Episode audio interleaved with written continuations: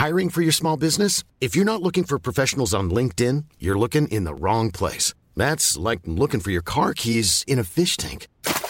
LinkedIn helps you hire professionals you can't find anywhere else, even those who aren't actively searching for a new job but might be open to the perfect role. In a given month, over 70% of LinkedIn users don't even visit other leading job sites. So start looking in the right place. With LinkedIn, you can hire professionals like a professional. Post your free job on linkedin.com slash people today.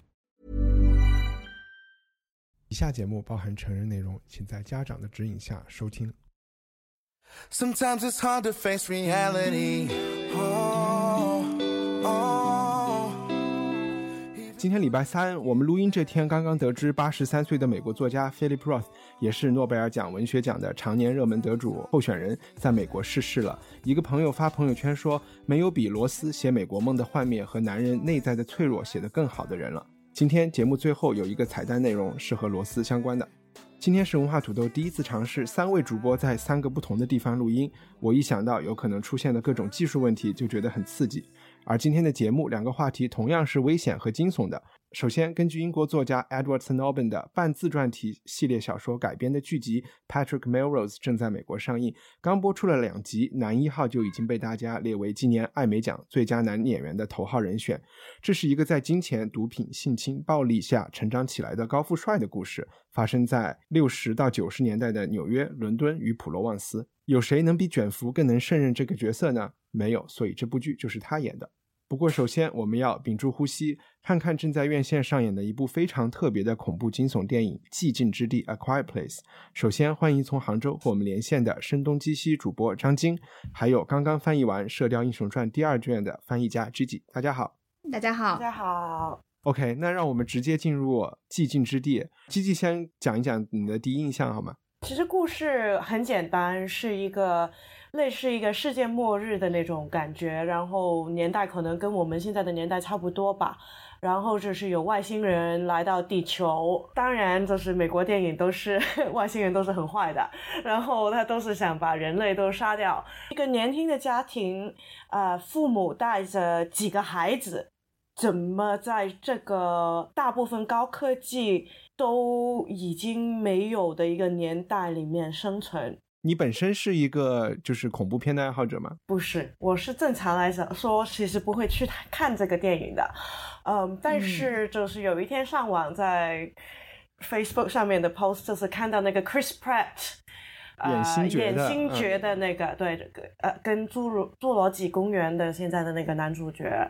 他刚刚就是在网上发了一个视频，就是刚刚从电影院出来，还在开车回家的路上拍的，然后就是在里面喊，就说你们所有人都一定要看这套电影，实在太棒了，太棒了，太棒了。然后根本上我听也没听说过这套电影，也不知道是什么，只不过不想干活，所以就是去看看这究竟这是什么东西。在网络上，所有说这套电影的都是有一个很巨大的剧透，也是这个电影独特的地方啊。那你就把这个给大家讲了算了，啊、要不然我们没法聊这部电影。对，其实就是外星人，就是好像是盲的或者是看不见，但是他听觉很好，所以就是人发出声音比周围环境大的声音的话，他就会跑过来把你咬死。他也好像不是吃你，他就是把你咬掉的，是就是把你打扁的，血肉模糊的，这样就算了。所以一句话也讲完了。可能现在近代的电影，这这十年来，就是说你电影不能发声，是一个难题吧？应该是。另外一个很令人兴奋的地方，就是这套电影只有九十分钟。啊，对，我也想说，对对对，很短。正常的电影长度，现在我们看的都是三个小时，实在太苦了。OK，所以对你来说，它更多是在设计上有一个这个默片的这种感觉，然后也没有过长，所以你坚持了下来。那看完之后，你总体觉得它是一部好的好的电影吗？你会？嗯，我会推荐的，因为真的是比较独特一点，就是可以，比如说上周刚看完呃《Avengers》，然后就是三个小时被它。视觉的、听觉的这样轰炸 下来，难得就是可以很安静，没有什么对话，没有什么角色，把整体的那种悬疑、惊悚的氛围，它就是用那种很简单的那个手段去做出来。可能稍微有点误导还没有看过这部电影的听众，这不是一部默片儿。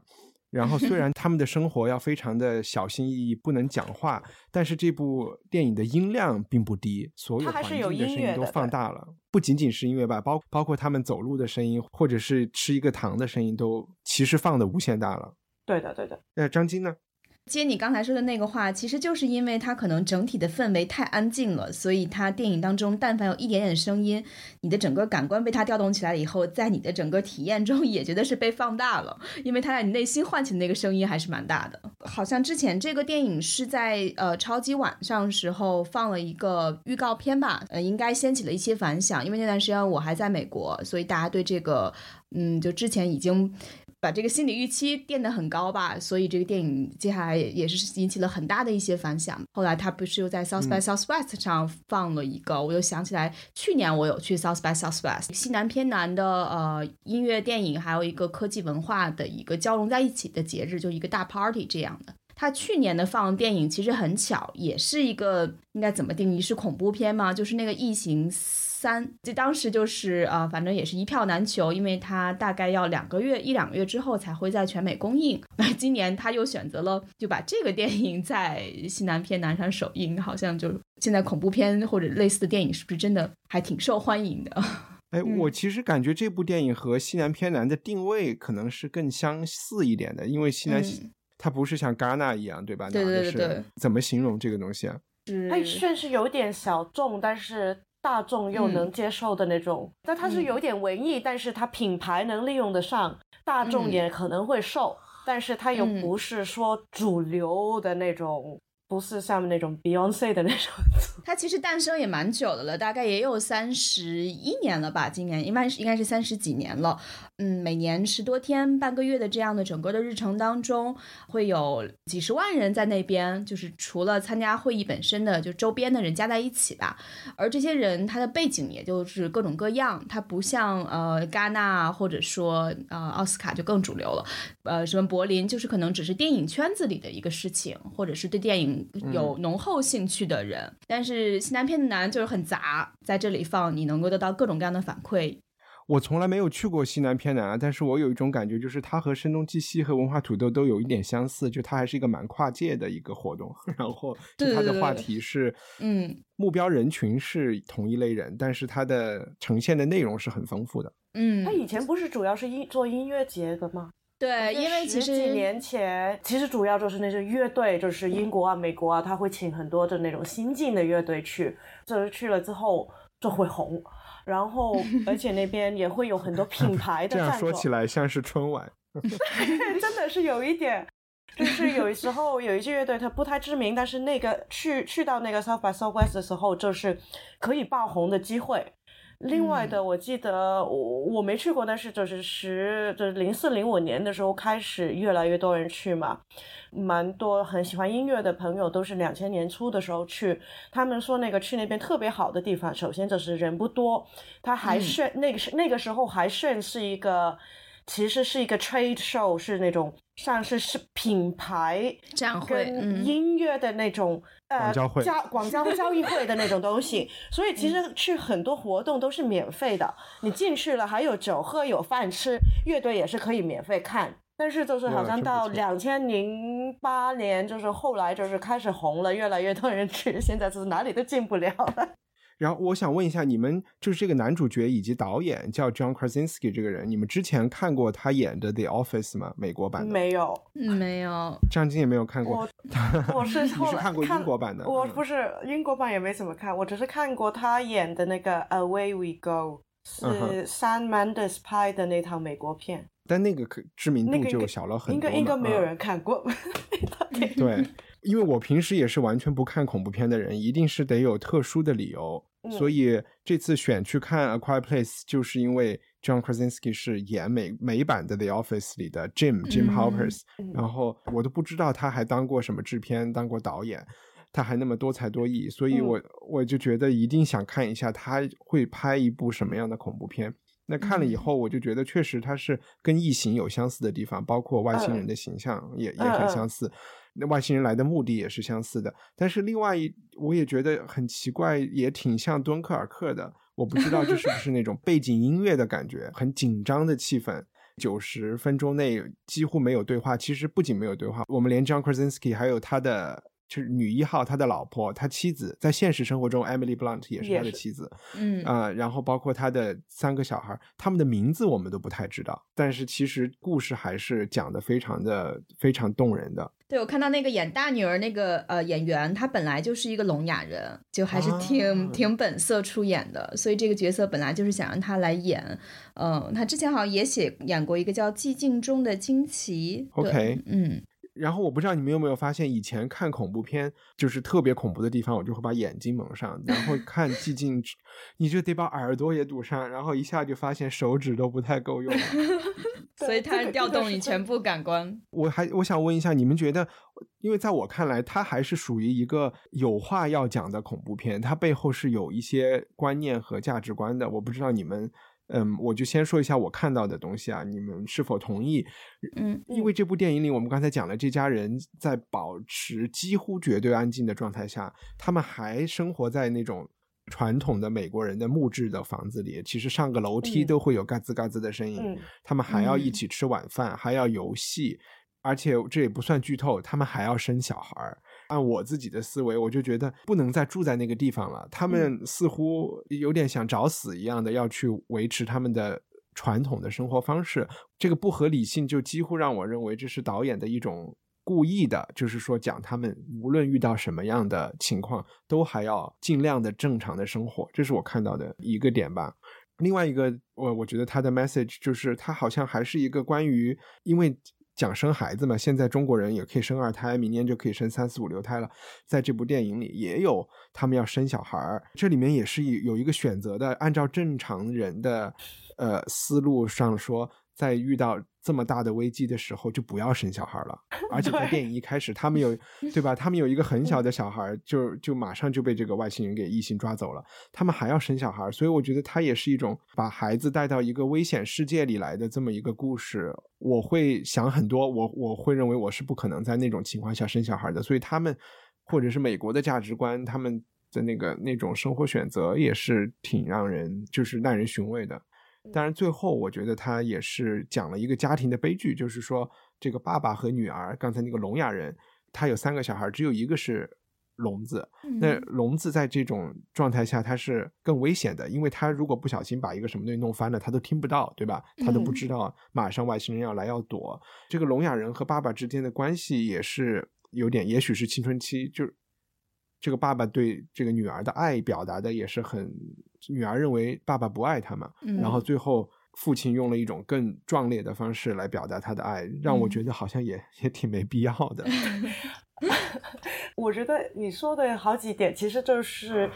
如果他不这样做的话，就没戏看了。OK 我我也是在想，你干嘛就还要住在那个房子呢？还要这样，就是其实他们有更好的方法去生存下去。我其实我经常看电影，我都不愿意接受它的那个设定，比如说为什么这个嗯世界还有电？嗯当你政府都没有的时候，它它它是有太阳能发电吗？对，而且它有发电机的话，得也会发出那有声音嘛发电机，发电机是有声音嘛，对不对？对，这些 bug 都是肯定你不能细究的。嗯，你们有觉得这这对家长在对待三个小孩的时候是有偏爱的吗？有，就他们特别喜欢中间的那个小孩，对，二儿子，对，一开始就被牺牲掉了的那个小儿子，我觉得他们对他都有点不负责任，就让他一个人在那儿。我其实我当时一开始电影的时候，我是以为只有那个二儿子是他们的孩子，另外那两个我以为是他们捡回来的。啊，因对对对，为所以感我情我是不一样。我感觉很奇怪的地方就是说，怎么父母可以离开那家店这么久，可能有差不多一分钟的距离，走了几十米，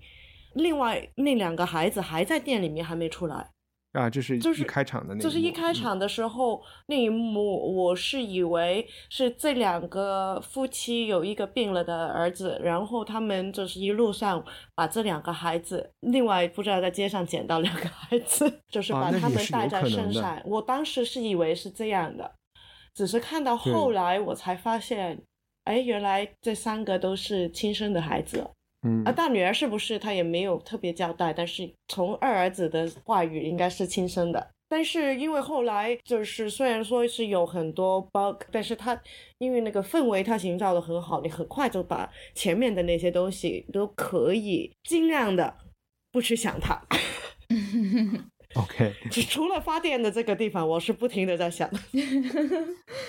这张张晶呢？对，我觉得就是他恐怖片这种，其实最后细究很多方面都，所有的恐怖片都会有很很多 bug 的嘛。但是它一个好的、不好的、喜欢的、不喜欢的，我觉得关键就是在于它能不能营造出这样的一个氛围嘛。比如说，嗯，看那个《It》，就是应该叫什么《小丑惊魂》的时候，我不知道你们两个有没有看过那个？的。对对对对，啊、没有看，没有看嗯没有看，看不下去。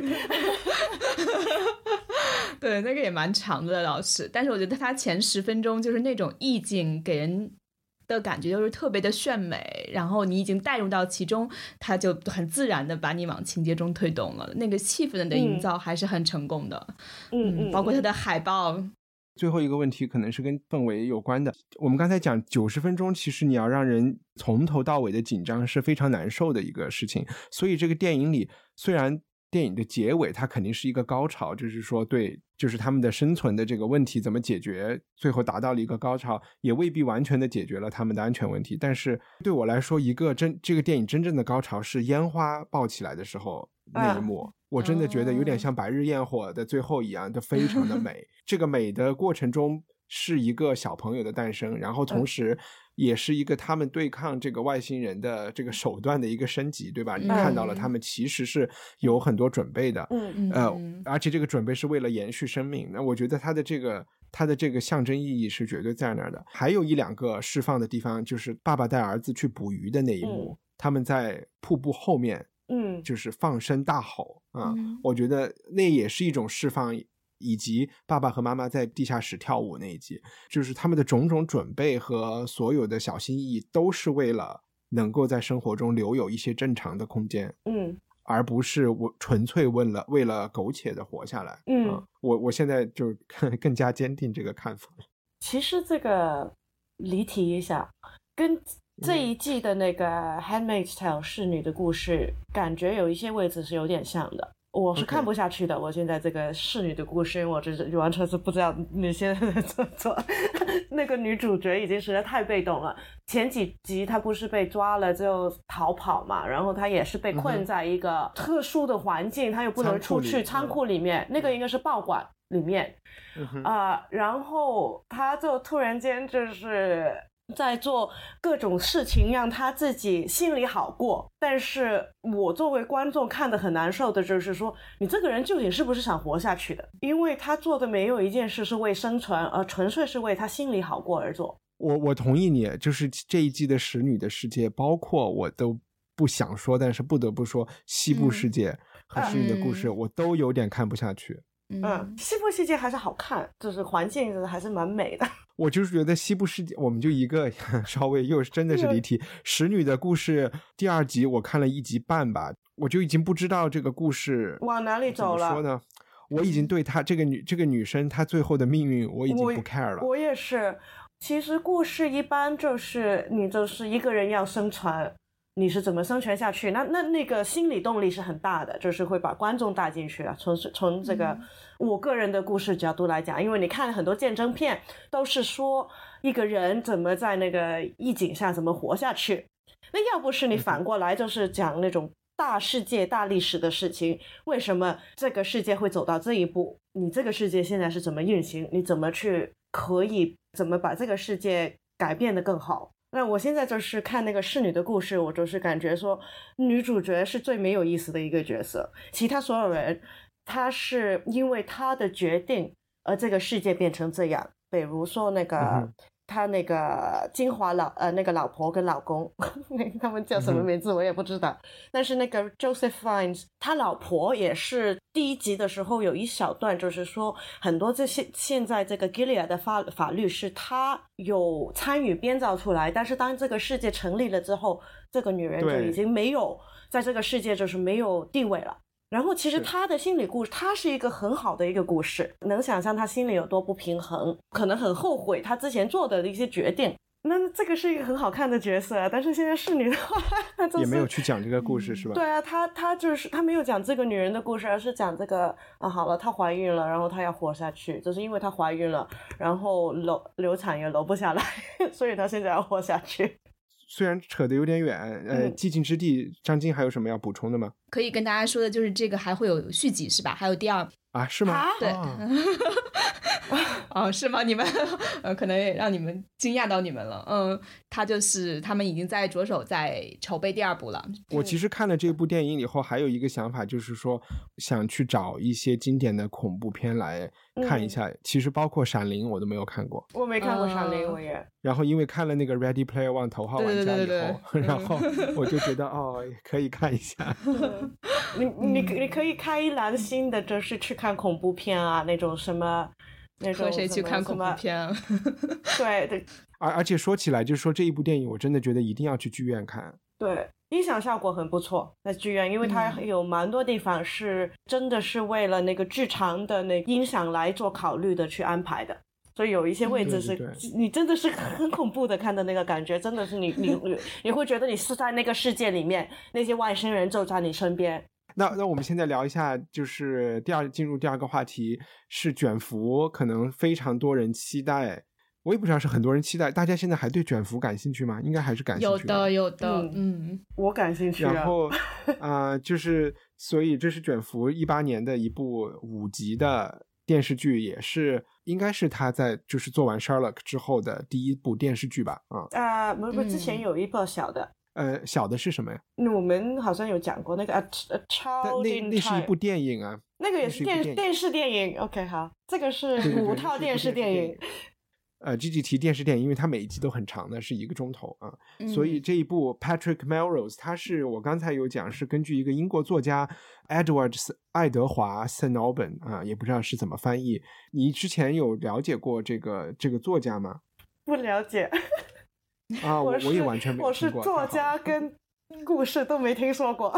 哎，嗯你说他冷门吧，就是说这个 Edward Snowden 这个作家，但是我去看书评，好多嗯人把他和 Evelyn Waugh 也有比较，和王尔德也有比较，就是他还是和很多，哇，就是和很多大家都在做这个比较。我们待会儿可能会聊到他究竟有没有这么好。呃，可不嗯可以请张晶先介绍一下？呃，梅尔嗯罗斯这部中文，呃，他讲的是什么样的故事？它其实就是呃，你刚才也提到，它是一个叫什么限定剧是吗？这种翻译是只有五集，但是它其实是这个自传体的小说，也有五部曲，等于一部拍一集，听上去嗯也是蛮大手笔的，其实。而整体是它的故事上，我觉得跟《寂静之地》这样有相似之处，就在于它的故事本身也没有说有多么的复杂，简而言之，它更像是一个嗯内心的独白和回忆录的那种感觉。就是那个一帆呃最早也提到了，就是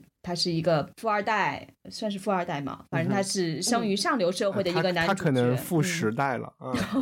OK OK，嗯，所以总之，他是在一个家境特别优渥的一个大家族里边，男主角就是卷福演的这个角色，叫做呃 Patrick Melrose，就梅尔罗斯。他从小的时候就会受到他父亲的虐待，而且是非同寻常的虐待，但是他母亲却嗯没有能力保护他。就当中也有一些镜头，就是呃，就总会 Patrick 你怎么了？但实际上他内心所受的这些苦楚是无无处倾诉的，所以这样慢慢就给他形成了一个强烈的童年阴影。之后就走上了一些很糟糕的人生道路，酗酒啊、嗯吸毒啊，整个的精神状态极度抑郁，也也是很很精神分裂的，有点很癫狂的状态，也在他的那个生活中和之后的人生经历当中吧。所以你看，这整个剧的第一集，他接到了一个电话。嗯，是关于他父亲去世的一个消息。那个电话其实信号不是很好，还断断续续的。嗯而他的他的情绪呢，其实和这个断断续续的信号一样，就是挺难捉摸的。就是很多人觉得应该是很很痛苦，因为在不知道到究竟发生了什么的情况之下，但是他其实是先是是很开心，觉得得到了一种解脱。但之后如何面对自己的生活，他也没有完全想好，以各种方式去在尝试。嗯，接下来我们就可以看到他不断抵抗自己的过去，中间又失败了，就这样的一段难以摆脱的童年阴影这样的经历吧，就感觉是。卷福一个人的戏，大量的这是第一集对？吧但是对第嗯二第一集叫坏消息，第二集叫 Never Mind，就是。嗯，没关系，算了吧无所谓，嗯。是完全嗯。卷福基本没有出现，嗯，嗯。因为他完全倒叙回了他的童年。对我看了以后，其实让我想到，嗯，不知道是不是完全能够类比，就是有一个百老汇的剧叫《Dear Evan Hansen》，就致埃文·汉森，他是拿了二零一七年的托尼奖的那个最佳的，就反正一堆奖吧，十几个奖之类的。嗯，反正也是嗯。买不到票的一个。对，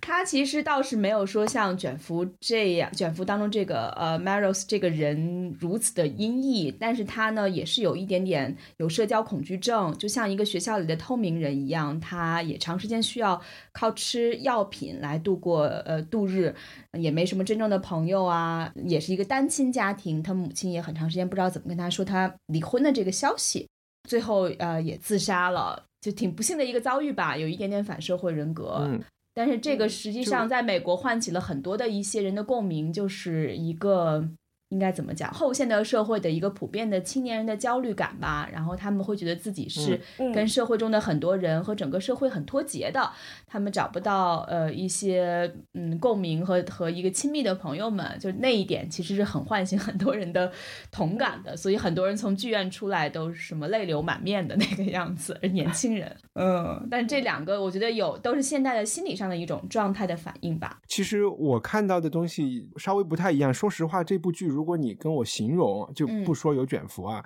嗯就你跟我形容他的话题，要，一个是讲贵族或者是有钱人，他在现代社会有一点适应不良，对吧？不知道嗯该干嘛，这是他的一个话题。嗯第二个话题是讲一个瘾瘾君子要戒毒的反复无常。嗯然后第三个话题，我觉得就是还是在描写那种英国私立学校培养出来的那些 人，他们的 他们的呃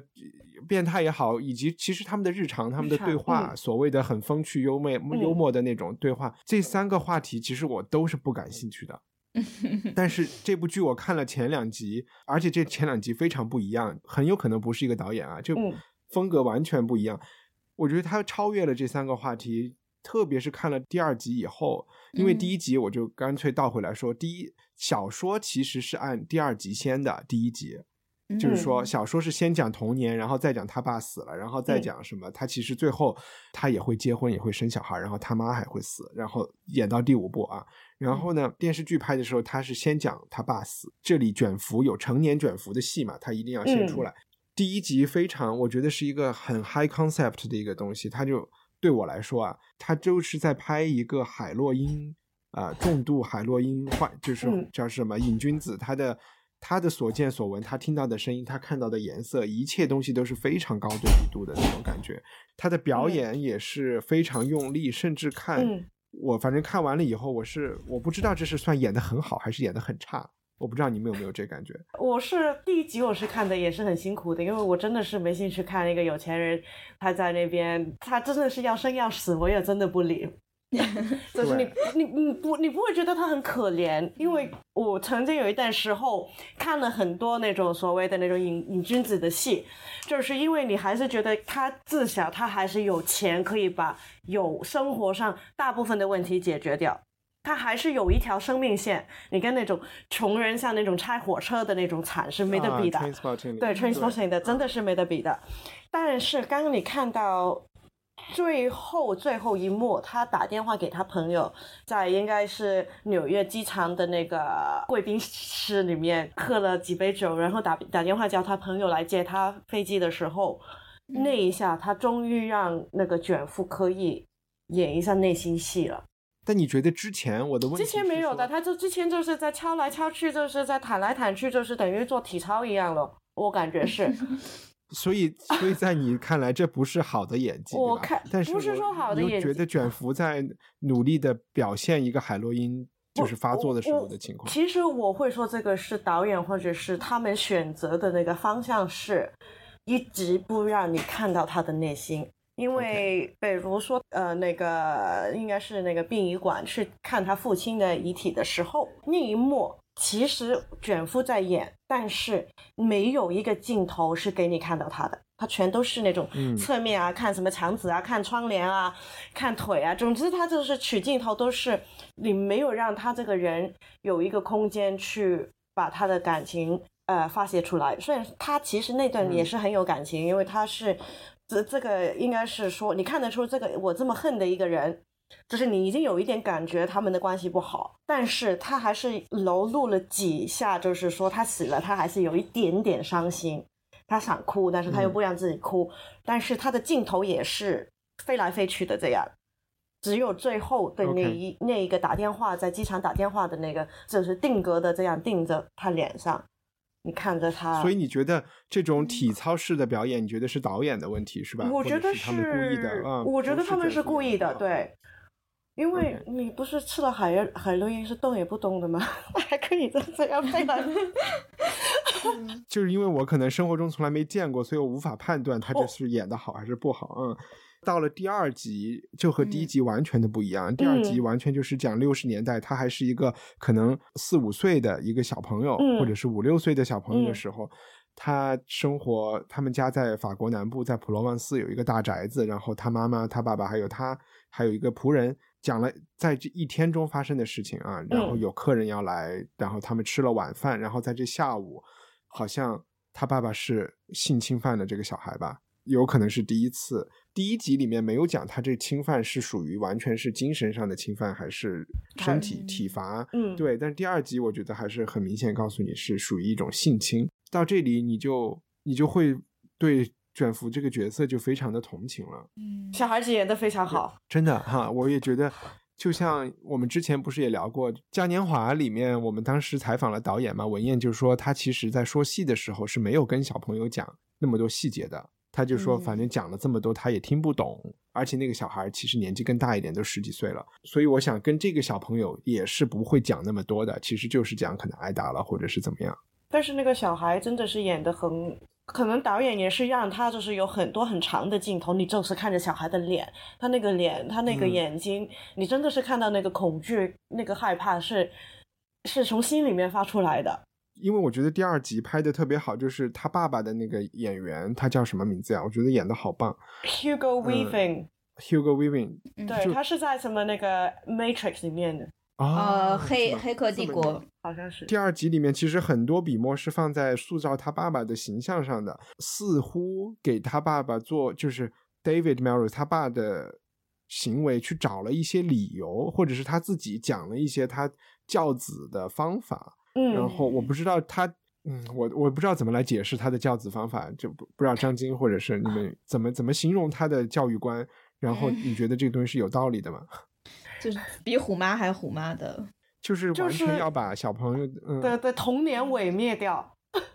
就是说，你以后一生人没有比这个年时间更糟糕的时间，所以后面的生活都很好了。我感觉是这样。他不希望有任何感情的流露，对吧？一定是要给小朋友全身遍体鳞伤以后长，因为他讲了一个。讲了一个故事，其实就是他想做的事情。他就讲，可能之前在希腊还是什么，有一个部落的人，他们打仗，然后这个将军让他们光脚走路，然后呢，好像还是故意要去踩一些钉子还是什么，就非常的疼嘛，大家也没有办法，就是抗拒，然后就是所有人的脚都踩踩的稀烂，但是。之后他们的脚上就生了很厚的老茧。以后他们就战无不胜了。反正他就是用这个故事来讲他的他的教育观，就是童年就是要各种心灵上和肉体上的来摧残你，然后让你这心灵和肉体上也长出很多老茧这样的一个。嗯，哦嗯，因为他后来在吃晚饭的时候也讲过一句类似的这样的话，跟他们那些朋友也说，就是说啊，是啊，现在很惨啊，但是你以后生活没有比现在更糟糕的事情了。你就是有方法去面对往后的事情了。那你觉得这算是一种对英国私立学校教育的总结吗？能找到一些这个影子，但我又不知道是不是这样，能不能这么讲？我也不知道。我觉得中国人好像也是这样。老实讲，你小孩子就是真的是疼过骂过，你长大了也不会觉得。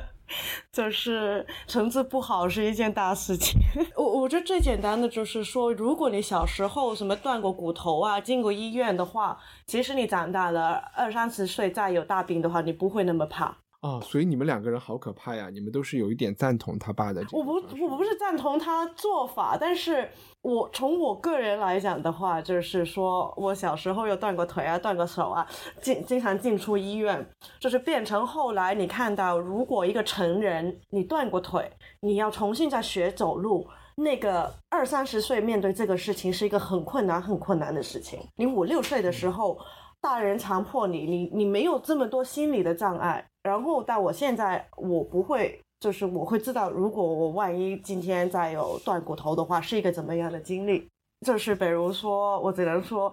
我男朋友他四十岁还是几十岁的时候才第一次住医院，他是真的是吓坏了。那我几岁进去那也没有关系啊，那起码他也就只被吓坏了一次呀。你的意思是说，他如果以前也上过一次医院，他就被吓坏了一次半呢？一次半也比一次要多，我觉得。但是你会知道，其实不是那么恐怖啊，你死不去，死不了。对，但也许我们讲的还是两件事情，的性质还是非常，性质是很不同的，对，但那个程度都差太远了。这是一部其实算是英剧吧，因为它描写的很多社会生活人物，我里面那些东西有的是我和 Gigi 可能是相对熟悉的。我不知道张晶看这部电影，你会觉得这些出现的形形色色的人物和他们的对话，你是什么感觉？对于我来讲，确实我我对英国的文化和社会了解的不是很多。其实我觉得在美国时间长了以后，人们对于那些东西是有一点点，也不能叫抵触吧，就是好像嗯比较少的接触吧。其实我我记得看完《Dear Evan Hansen》的时候，呃，很多人也有一种说法是，虽然很多人评价很高啊，呃，深受感动啊什么的，但有一个朋友的一个说法就是，这是 First World Problem，就是第一世界的问题。嗯，你你这个东西，其实说中国人翻译直白一点，就觉得有点矫情嘛。对吧？就是你没什么朋友，那你就去适应。然后中国人就是最最那个主动的去改变自己、适应环境的人嘛。所以，我我不知道这种比喻是不是合适。就是看这些可能我不熟悉的那些，我会觉得就是他们是真正的所谓贵族或者贵族产生的一些问题，呃，那种情绪的纠结。比如说当中最后问到，就是说你戒了毒瘾之后，你打算干什么？然后这个 Patrick Melrose 说，我我其他其实还是不知道自己要干什么。然后。我觉得可能很多人就会觉得，你你在如此优渥的 环境当中，你做什么啥都不用干，对的，你想做什么都可以。看了第二集以后，你就知道这是一个被自己的父母，嗯，就是摧残的人。因为我觉得他妈妈的角色，因为我大概知道小说后面的情况，在第二集我们已经看到他母亲不是一个没有责任的人，对他，他是一个同谋，其实是。对我反正现在已经很同情他了，因为呃呃，所以我觉得这部。剧对我来说讲的是一种真的是很纯粹的邪恶和他的受难者之间的关系，然后以及这个邪恶不存在了以后，这个受害人他还需要花几十年的时间来消化这个事情。确实和你说他是第一世界的问题也好，就是他的第一世界的那个他的贵族生活就已经把他放在了千分之一的这个人群里了，他就和这个社会里的大多数人没有共同语言。然后他自己，他爸他妈对他做出的那些事情，又把他放在了真的就成了万分之一、百万分之一那个人群里，他不能适应这个社会，在我看来就成了一个很顺理成章。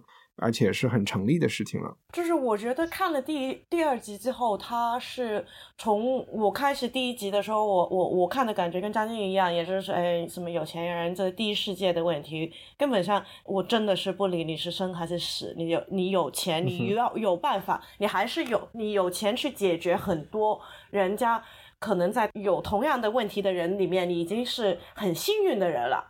但是你看了第二集之后。就是你感觉到他往后的故事，他有钱没钱，可能已经不是能改变他命运的往后的生命的一件事，而是已经是变成一个心理戏。他是讲一个人不是心理怎么脆弱，而是说其实你都每一个人都是可以很强。你如果你是想摆脱你以前所有的坏，就是人家对你做的坏事，你想真的是活下去的话。你是有这个机会，有这个可能，我感觉是这样了。往后的故事，而且在这个意义上说，其实其实有钱人的就是他这种贵族身份的人是有劣有有叫什么劣势的，就如果你是一个成天还要出去工作的人，甚至你的很多脑筋和时间是放在其他事情上的嘛，嗯嗯嗯它就自然是一个解决方法你就你就没有那么多调节对。然后我刚才问美国人，我就是发现，因为《唐顿庄园》在美国很火，啊但是我觉得《唐顿庄园》讲的那个英国的上流社会是一是一个比较是一远的个很美化，嗯嗯而且是美化过的嘛。第一是他们其实和正常人也挺像的，然后也可以和正常人谈恋爱啊。然后 就是我觉得是一个专门为美国观众打造的那个形象。然后另外一个想让我对比的就是《故园风雨后》（Bright Brideshead）。Bryce had revisited，我觉得这里面讲的人物，其实《Brideshead》里面的人和 David Melrose 的，就和 Patrick Melrose 就更像了，或者是说 David Melrose，就是他爸，其实和《Brideshead》里面的人更像，他们的嗯。谈吐啊，或者是他们是他们的生活方式、阶级、受教育程度，他们那种特别强的优越感，嗯。呃，但是又是两种完全不一样的结局，就叫怎么讲呢？我就其实反而觉得，因为有人去问过这个作者，他会不会写自传？他说他不会写自传。其实我还是挺想知道他爸是怎么成为他那个样子的。对你是说这个小说的作者吗？对，就是小说的作者因为，David 这个角色吧，对，或者是因为因为他不是一个个自传体的东西嘛，所以嗯他爸爸那个角色也是放在他爸爸上的。这个作者本身小时候就是被他爸好像是五嗯岁到八岁的时候都是反嗯复性侵的，然后是嗯他八岁的以后跟他爸去对话，说服了他爸停止这个事情。我觉得还挺牛逼的，这是现实生活中啊。哇然，后 哇，这个八岁的嗯小孩很厉害，所以最后还能把它写出来。嗯 嗯他也是花了几十年的时间去消化。然后在嗯 Brighthead 里面呢，我觉得那些人都是善良的，不是邪恶的。我是觉得 Brighthead 里面的几个人，因为他们是呃同性恋嘛，所以我其实觉得，如果他爸是同性恋，就不会有这些事情了。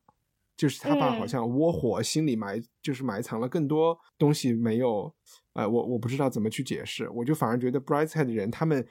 他们从小就知道他们和主流不一样，所以嗯他就已经去找了很多方式去过一种完全不一样的生活。但是他爸好像也有很强的传统的压力，要让他成为一个钢琴家，要让他成为一个律师，要让他成为一个嗯什么什么什么的。嗯然后他肯定也有自己的问题，他的那个形象是一个，就他没有任何出路吧？我我也不知道，也其实不应该为这种恶魔去找理由了。但是其实一般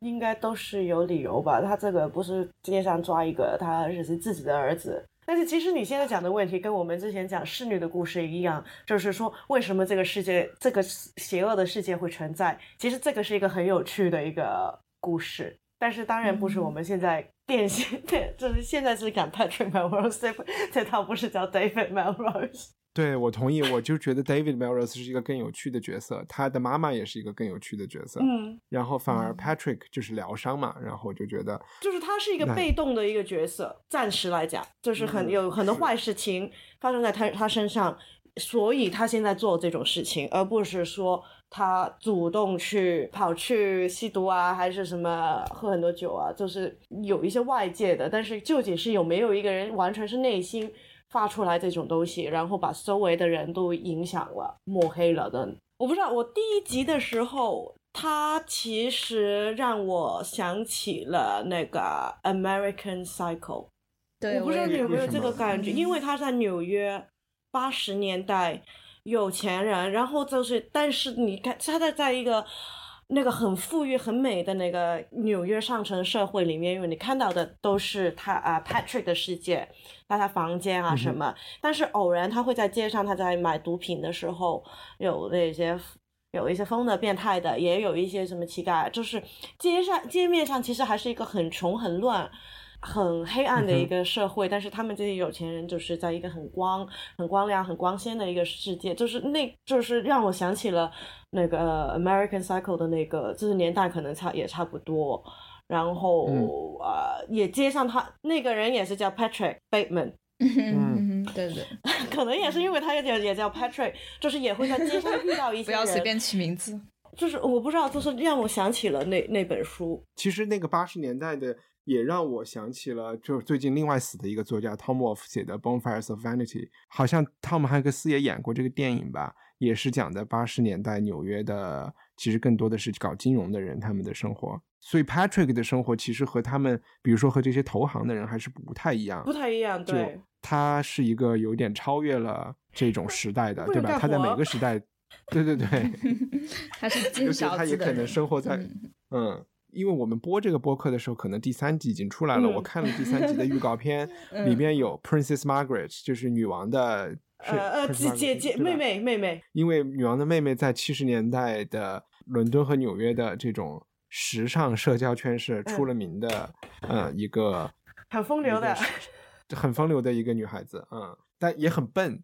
她特别惨的事情就是说，有无数的人的回忆录里都有提到她，然后因为是一个卖点嘛，然后他无一例外的都是以最就是最笨的那个形象出现了，所以我也比较就是期待看第三季，嗯。嗯，我是蛮现我现在是蛮期待的。是，而且我已经打算买这个书了，因为我还是想看。从这个剧里，你能发现他每一本书拍成一个钟头还是蛮紧的。就比如嗯说是第二集他们那个晚餐会上的那些对话来说，你都会发现在书里肯定有更多的描写，在这里是一笔带过而已嘛。而且包括在他爸爸的卧室里究竟发生了什么，好像书里是有详细的描写的，但是我嗯们、我们没有看见。哎，又又是一个一点点离题的话，有没有发现这嗯几年有很多这种在欧洲南部阳光灿烂的有钱人家里发生的故事啊？那 Call 说 Me by Your Name 是吗？对，但是那个人那个导演之前的那套电影，呃，《A Bigger Splash》，就是有 Tilda Swinton 跟那个 Ray Fiennes，也是在同一模一。其实我觉得两套的电影也是差差不多是一模一样的。张晶在美嗯国，你觉得他们对就是欧洲、呃地中海的这些法国南部、意大利的这种想象是什么样的？其实我觉得这个还是美国少部分人的生活吧，就大部分人的夏天是会去海边的。那可能很多人每年都会去就加勒比海那一大片，然后可嗯能普通一点的人去个呃 Florida 什么的西海岸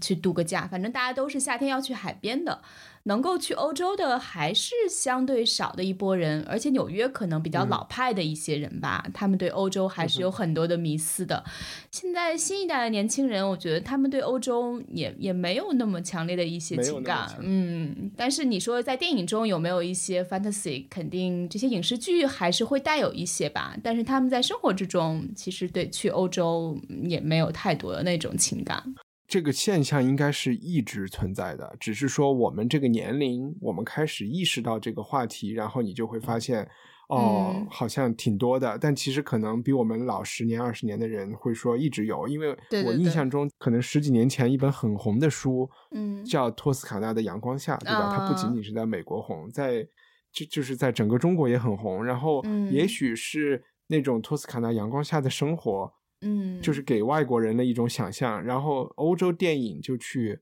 是他自发的，为了打入美国市场和国际市场，他就迎合这种想象吧，去拍东西。嗯我觉得以前还有一个叫《A Great Beauty》，还有什么对吧？一些在罗马还有米兰拍出来的电影也都是这样的。啊但是以前拍的那种没有那么多，就是那种短裤、小上衣的那种感觉，就哦是你那这个是因为我觉得就是这几年是那嗯种、那种嗯嗯啊卖肉 是卖的挺挺厉害，因为我记得。就是如果说八九十年代的话，是有一大堆拍在意大利拍的电影，都是其实都是 Merchant Ivory 拍的，其实是跟 Call Me by Your Name 是一样的，是同一个人 写。哎，我们其实实应该那个，我们应该找一个机会专门讲一下 Merchant Ivory 这个制片公司。对啊那个是不过只不过那个是在威尼斯，因为他那个是什么威好几套什么 Room with a View、Helena Bonham 嗯 Carter 出名的那几套戏，其实都是在意大利的，但是。对我们，但是可能因为那个是十九世纪，其实那些故事也是有很多情欲在里面，但是那些压得很低。只是突然间觉得好像好几套戏，我也现在想不起来其他的是什么，就是都是那种阳光晒得白白很那个眼，然后大家就是坐在那边没事干，然后对我觉得也许和最近就是我说最近也就是几十年了，十几二十年，就是那种身体形象的那种自恋，对吧？肉在公共的场域中，大家能看得越来越多嘛。然后包括上一期我们聊简奥斯汀也开头我也提到，也许全世界的这个小鲜肉的这个浪潮就是 Colin Firth 演 Pride and Prejudice，哦，对，九五年的时候搞出来的。对嗯，嗯，好呗，那我们今天也聊到这里。有一个嗯在我们编辑推荐之后，我希望提醒大家，我们还有一个关于 Philip Roth 的一个彩蛋嗯环节。呃，那编辑推荐有吗？G G 先开始吧。我现在有写成一个呃，可能跟 Patrick Melrose 那种故事比较相近的，也是一个美国家 很富裕的美国家庭，设在一个地中海，也是有一点变态的一个故事。嗯，一套电影叫《Savage Grace》，是呃 OK Julianne Moore 做女主角，然后男主角是小嗯作班，呃，那个叫谁啊？Eddie Redmayne。啊、这是新小雀斑，这是新的小雀斑不是，是零八年左右的十年前了。那个时候他就是他应该是他第一套当男主角的电影吧。然后就是讲那个美国的那个 Bakelite 家庭，就是做那个塑料的那个家庭的嗯真哼实的一个悲剧。OK，这个听起来还其实又让我想起和你刚才讲整个欧洲南部那种戏，另外一部很出名的不就是 Jude Law 以前演的那个哦，The 呃 Talented The Mr. Talented Ripley Mr. Ripley 对吧？天才什么瑞普利？然后那个电影，呃，导演其实也是很著名的，是就是九十年代拍了很多那种同性主题电影的一个导演。同性还是同同性？对同性，是那个 que- New Queer Cinema 那个时候叫九十年代的那种，对对，可以大家可以去看看，嗯，蛮不错的。好呀但是最好不要吃饱饭才看，什么？不要吃饱饭看。为什么是恶心吗？是你不要太饿，也不要太饱。它不是很，就是你看看完之后，心是好大一里个悬念。你你看完之后心里是很不舒服，你是没有胃口，所以你很饿的时候看的话，你晚上会很痛苦。但是你太饱看的话，可能会有一点恶心。第一次就是主要是一个心理的不舒服，而不是说真的是有什么场面是令到你恶恶心。但是就是想减肥的人一定要看。张晶有嗯推荐吗？我我就是之前昨天我们聊起来，呃，就是呃，奥巴马夫妇不是要为 Netflix 工作了吗？然后我就看了一下他他们到底要为 Netflix 做一些什么，但实际上具体要拍什么，目前也是没有一些明确的说法。但是就是说肯定不会拍喜剧，然后，嗯，对，而且其实就是也蛮有意思的嘛，因为奥巴马之前说他不干了之后可能会呃去硅谷做个什么风险投资人啊，这个说法一直都有的。因为他对科技非常有兴趣，创这些科技公司跟他关系也都很不错，但是没想到是转而投身了 Netflix，Netflix 也在硅谷啊，在在洛杉矶在洛杉矶，对对对对，但我真的觉得奥巴马生活现在真的是非常享受他的生活哈，他就完全把政治放下来了，然后就，嗯。而且你发现没有，他做什么事情都是和他老婆一起嗯。五十五十做的。嗯。嗯，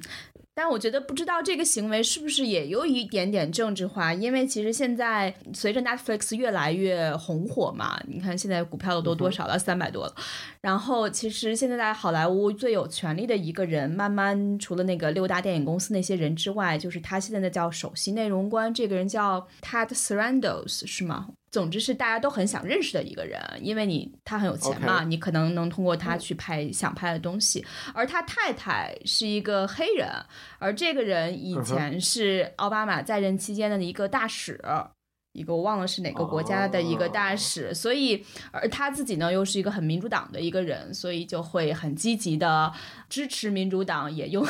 实际行动在支持。而之前像 Netflix 也做过关于那个、呃罗姆尼的一个纪录片啊什么的，就还是挺民主党的。所以对，我不知道这种是不是嗯，这是我一个稍微有一点担心的事情，就是说奥巴嗯。马肯定会在他那个特定的人群里特别叫好叫座，嗯。对，但是无无关痛痒，嗯就是他的那个人群永远是投民主党票的。嗯嗯当然，你可以想象他可能会去拍有点像戈尔拍的那个，就是呃叫什么不能不可忽视的真相什么的，不可忽视的真相，嗯。他可能会去做一些有社会现实意义的纪录片，但是我嗯总觉得美国人已经过了这个，他已经不对 care 现实了，对吧？然后你去，就你跟他说什么都没有用了。嗯，对，所以也不太想把 Netflix 变成一个一个民主党发声的一个平台。就如果他们来了以后融入这些东西的话，嗯，当然这个它还是一个很大的平台，也许只是当中的一点点，不会产生多么大的影响。但是我觉得他们来了这事儿，其实就可能会有这一面吧。好的，然后我有一个编辑推荐，是我想找一下，其实因为我不会韩语，我完全不懂，嗯，但是在六月二十三号到二十四号，我会把这个链接贴出来。就是南北韩现在不是在谈判吗？然后有一家公司就非常就有商业头脑的，在三八线上，它不是在板门店，但是在板门店的东面一点，也是需要坐车去的一个一个地方。办了一个两天的音乐会，票是免费的，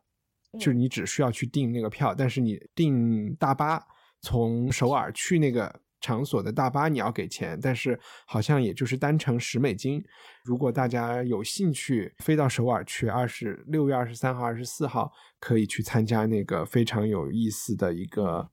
三八线上，也许是南北韩统一前的一个 音乐会，大家都听得到的音乐会。对，一个就是一个为和平祈福。嗯，也许它是一个，如果真的真正南北韩有什么进展，它也许是一个很有历史意义或者文化意义的一个事件。G G 已经订票了，对吧？我也订票了。嗯，我订票了，但是不知道能不能去。好吧，那我们今天就先聊到这里。嗯，呃，大家先不要走。呃，喜欢 Philip Roth 的听众，接下来有一个彩蛋的环节。How do words come into fashion? How do prizes seal the deal? Philip Roth after the Nobel, how does it feel? You can decline to speak. You can skip this interview. You can turn a cheek or just keep doing what you do. 现在就是我们这这期节目的彩蛋部分，因为昨天也就是礼拜礼拜三啊、菲利普罗斯在美国去世了。好多人说他是可能起码是美国吧，或者说英文世界里写作最重要的作家，如果不是之一的话，也是常年的奥斯不是奥斯卡奖，我这是讲电影，那个奖叫什么？诺贝尔文学奖的常年的这个候选人。所以我找到了一个朋友，然后想向他请教一下为什么要读罗斯的书，因为我今天坐在这儿，感觉自己像一个傻瓜似的，我一本都没有读过。OK，好，请。大家好，我是湖岸出版的编辑景燕。我在快十多年前比较认真的读过菲利普·罗斯的《美国牧歌》，当时我正处于比较特别困惑的一个阶段，而且恰好他那本书呢特别沉重。前前后后基本上都是内心的独白，而且他那个那个主角处于一种精神上特别压抑的状态。那个整个故事我就不说了，说了剧透就没意思。因为他的这个书呢，写法跟别的那种以故事推动来写的书，或者以就是美文写的那种文笔写的书不太一样，基本上是特别像人内在的真实。时间，你能感觉到一个人的心灵就是在那段时间里受着煎熬，他同时就是人性里有些东西他放不下去，就是等于他在一个摇摆中，他那个面对的困境呢是一个相对普遍的困境。我就经过那本书，那部书断断续续读了三个多月才读完，因为我很少有小说会读这么久，因为我过去读的其实偏理论性的书比较多，我第一次发现一个小说竟然这么难读，而且里面的那个。就是情感呀，还有就是反思的密度那么高，这是跟过去的书不太一样。因为我知道是菲利普·罗斯对贝楼呀什么都特别崇拜，我读贝楼的书都没感觉到那么难读。可能是因为跟我的状态有关，也可能那本书是他特别严重的罗斯的自传。然后在那书里呢，他基本上把自己就是作为一个算是书里算是中年人吧，遭遇到的一些。问题全都呈现出来，而且他又不愿意，比如是，就用怎么说，用用套路，嗯，或者就就用一般人面对这些困境的方式去面对，你就能能感觉到一种强烈的焦灼在里头。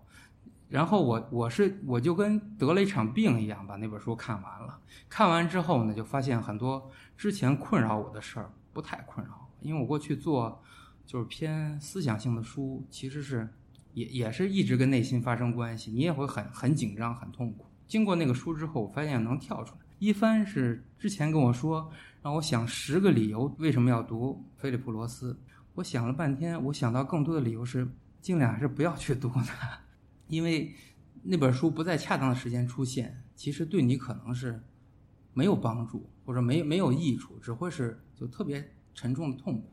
另外，就是因为菲利普罗斯其他的书，就像《垂垂死死的肉身》呀，还有另外几本书，我记得很多都是比较有很多性方面的事的描写。我觉得那个其实是可能会人们会对他有一点误解了。我觉得他他是本质上是非常严肃的一个作者，而且他写写性可能也可能啊，因为我没有特别细的深究，因为我不是做文学，可能也不是说是要去，因为有的人通过写信来写出一些就是少见的人性，我觉得他也不是这样的人。另一个对他的感受就是，他有一次采访过那个米兰昆德拉，他是早年曾经花了些钱资助过米兰昆德拉，等于两个人相知比较深。而且他在跟米兰昆德拉的对话里面，因为我在看完那个昆德拉还活着呢，是吧？那时候，哎，我不知道现在还活着没。反正俩俩人都是不太接受采对对对嗯，他俩有过一个采访，就应该是就是菲利普罗斯找的他，我当时贴到那个那个彭伦的那个组里面，豆瓣组里了。嗯因为当时彭伦不是，当时彭伦应该正在翻译他那几本书，我就看他们有什么反应。因为我看完那个《美国牧歌》之后，把菲利普罗斯看到我太牛逼了，这作者这书能写成这样，而且能通过文学来讨论这么多深的东西，这是挺少见的。可是看完那个他们俩那个访谈，我突然发现啊、就是用用现在有点儿已经俗的话，就是有的人写小说，就上帝捏着他的手在写嘛。有的人就属于非常清楚，就边写他都边能跳出身来看自己。我感觉就是米兰昆德拉属于能跳出来，能一定程度上看自己。菲利普罗斯因为没有能力来跳出来看自己，尽管他写的是特别重要的题材或特别好的文学作品，所以他们那个对话特别能表现出他们那种写作不同的层次。啊，我我试着找找，能找到链接。能找着我，我到时候再问一下那个，你刚才说不是对的时间和地点和生命的阶段，不要看的这个对的阶段指的是？呃，对的阶段，比如说是你之前这个书，我不是送给我索马里吗？嗯索马里就是昨天给我朋友圈留言，说是嗯，太感谢了，这个书改变了我的生命。我我觉得这就是对的时间嘛。比如说你在你在之前的时之前是一个你，你可能要改变，你可能就是过去的那个自己已经当过腻了，当腻了，也觉得没意思了。同时，你总感觉心里有很模糊的或者说很重大的东西一直在困扰着你。那时候，我觉得你可能看那个书比较好。你比如说一个很年轻一个小孩儿，我觉得没有必要看这种东西。你本来你也没思考过这些东西，我还没走到这这一步，我觉得没必要。OK，那受虐了，就是主动。我其实对他有两个成见，嗯第一个成见是他是写美国的，或者是写他那个阶层的犹太人的，对然后我总觉得可能我和他们之间没有那么强的共鸣。对，然后我有第二个成见，我觉得他是写男性的，所以女性读者对他可能也没有那么大共鸣。你好像就通过你和索马里的对体体验，对，推翻了这两个。我我觉得是女性读者看这个书可能会理理解一个，就是作为家长或者作为丈夫的这么一个男的，他的思路是怎么样的？他比如身上担着什么的？因为因为传统的男的的在男性观念里面，男的一般都是为一些事情得负总责的，这也是那本书里那个主角痛苦的最主要原因，因为他都是身边最亲的人，发生了一些他最不能接受的事儿，他不停的想从里面跳出来，可是同时他作为一个父亲呢，又不能撒手不管，嗯。这是个特别紧张的一个事儿。然后你刚才说到，就是呃，一个是女性觉得是，另外一个是什么来着？就是他作为犹太美国人的那个，啊呃，他这个书，他的书我倒没看出来，因为他我感觉他其实是因为他的写作是比较深的，他写内心，写你的感受，写你的痛苦，所以他这个就民族的或者是现实的东西，其实跟他关系不太大，反而是比较容易读的。有的我记得之前有人写黑人相关的一些题材的小说，我觉得那那就有点儿距离咱们确实是有点儿远，你很难感受到那个痛苦。我 我是恰恰相反，就是因为通过什么 hip hop 音乐啊，啊然后就觉得黑人的体验，特别是什么 Beyonce 啊，这他们这些歌星，就显就是他们的歌里面带了很多黑人的体验，他们的 MV，对。所以我觉得那个东西是比较容易接近的对。反而我觉得就是美国的中下层白人的生活，嗯。就是普通的那种红脖子白人的生活是，我我我不知道他是不是写这类人，嗯，就不是，他写的是相对算是中中产，嗯或者是就是曾经就是有点儿现实的梦想，嗯。并去努力，可是努力之后，这个东西又被就是社会的大潮击碎，这种嗯感觉，这其实跟咱们中国的然后这个情况很吻合。就是投川普的票嘛，也没有。好啊，谢谢是经验，好，谢谢谢谢一凡。Some folks are seated at the meal on the day after the Nobel. How does it feel? You're the second child of a man who sells insurance. 感谢收听文化土豆，我是伊康糯米。每月一杯咖啡的钱就可以赞助这档节目持续做下去。文化土豆是一档文艺潮流圆桌节目，聊影视、书籍和艺术，每周五播出。如果你喜欢我们的节目，请前往 iTunes 上给我们打分、写评语，会对我们有很大帮助。收听往期节目，成为会员，请访问 culturepotato 点 com。